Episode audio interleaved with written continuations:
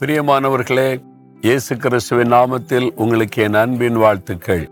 ஒரு புதிய மாதத்தின் முதல் நாளுக்குள்ளே நாம் வந்திருக்கிறோம். இந்த நாளில் ஆண்டவர் எனக்கு என்ன வாக்குத்தத்துவம் வைத்திருக்கிறார் என்ற அவளோடு நீங்கள் எதிர்பார்த்து கொண்டிருப்பீங்க. இயேசு கிறிஸ்துவோடு நடக்கிற நீங்கள் பாக்கியவான்கள் பாக்கியவரிகள். அனுதினமும் நமக்கு வாக்கு கொடுத்து அற்புதமாய் நடத்துகிற தேவன். இந்த மாதத்துக்கு தேவன் உங்களுக்கு ஒரு வாக்கு கொடுக்கிறார்.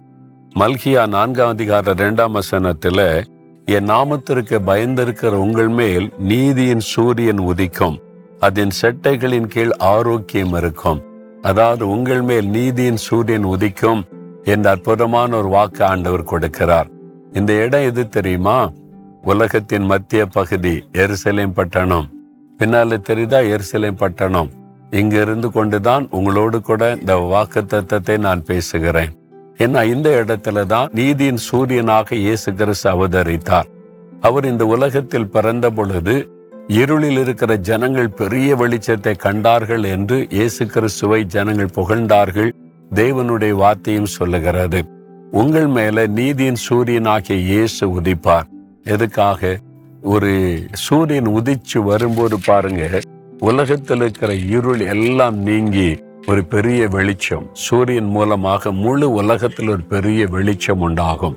சூரியன் பிரயாணப்படுகிற இடத்துலலாம் இருள் விலகி ஒரு வெளிச்சம் உண்டாகும். இருள் வரும் பொழுது நம்முடைய உள்ளத்தில் ஒரு பயம் கலக்கம் உண்டாகும். அந்த இருளை போக்குவதற்கு தான் நம்ம இரவு நேரத்தில் கூட பயன்படுத்த நம்ம விளக்குகள் லைட்டுகள் இதெல்லாம் கண்டுபிடிக்கப்பட்டு பயன்படுத்துகிறோம்.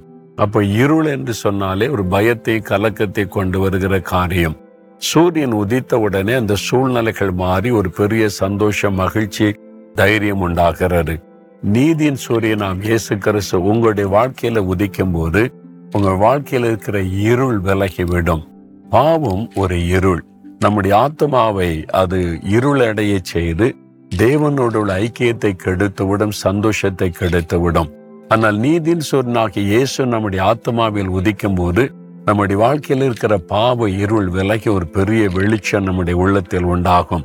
தேவனோடு ஐக்கியப்படவும் பேசுகிற ஒரு சந்தோஷம் உள்ளத்தில் உண்டாகும். அது மாத்திரமல்ல பிசாசாக்கிய இருள் சாத்தான் ஒரு இருளின் சக்தி. அவன் நம்முடைய வாழ்க்கையில வியாதிகள் வேதனைகள் பயங்கள் இதெல்லாம் கொண்டு வந்து நம்முடைய வாழ்க்கையில இருளை கொண்டு வருகிறான்.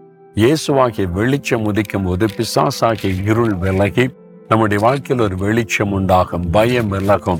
நமக்குள்ள தைரியமும் சந்தோஷமும் உண்டாக்கி விடும் அது மாத்திரல்ல மரணம் ஒரு இருள் மரண இருள் என்று வேதத்தில் சொல்லப்படுகிறது. மரண இருளின் பள்ளத்தாக்கிலே நடக்கிறவர்கள் என்று.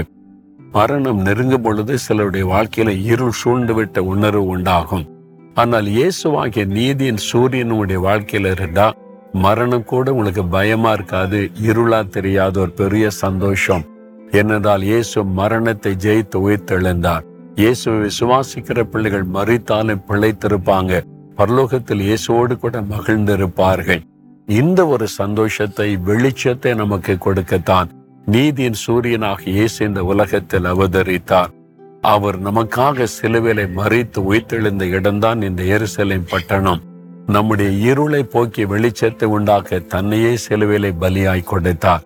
அந்த இயேசு இன்றைக்கு உங்களை பார்த்து சொல்லுகிறார் உங்கள் மேல் நீதியின் சூரியன் உதிக்கும். அந்த வெளிச்சம் சூரியன் உதிக்க நீங்க இடம் கொடுத்துட்டா உங்களுடைய வாழ்க்கையில இருக்கிற இருள் எல்லாம் மாறி ஒரு பெரிய சந்தோஷம் உண்டாகும். இன்னைக்கு உங்களுடைய வாழ்க்கையில எந்த பகுதியில இருள் காணப்படுகிறாரு அந்த பகுதியில கத்தர் வெளிச்சத்தை கொடுத்து ஆசீர்வதிக்க விரும்புகிறார் ஒரு நிமிடம் செபிக்கலாமா தகப்பனே? நீதியின் சூரியனாகிய இயேசு எங்களுடைய வாழ்க்கையில உதிக்க நான் இடம் கொடுக்கிறேன் நாங்கள் இடம் கொடுக்கிறோம். எங்களுடைய வாழ்க்கையில் இருக்கிற இருள் எல்லாம் விலகட்டும். மரண இருள் விலகட்டும் பயம் என்கிற இருள் விலகட்டும் வியாதி என்கிற இருள் விலகட்டும் பொல்லாத பிசாஸ் என்கிற இருள் விலகட்டும் இன்றைக்கு இந்த பிள்ளைகளுடைய உள்ளத்தில் இருக்கிற வாழ்க்கையில் இருக்கிற இருள் விலகி வெளிச்சம் ஒதுக்கட்டும் நீதியின் சூரியன் உதிக்கட்டும் ஆசிர்வாதம் உண்டாகட்டும். இயேசு கிறிஸ்துவின் நாமத்தில் ஜெபிக்கிறோம் பிதாவே. ஆமேன் ஆமேன்.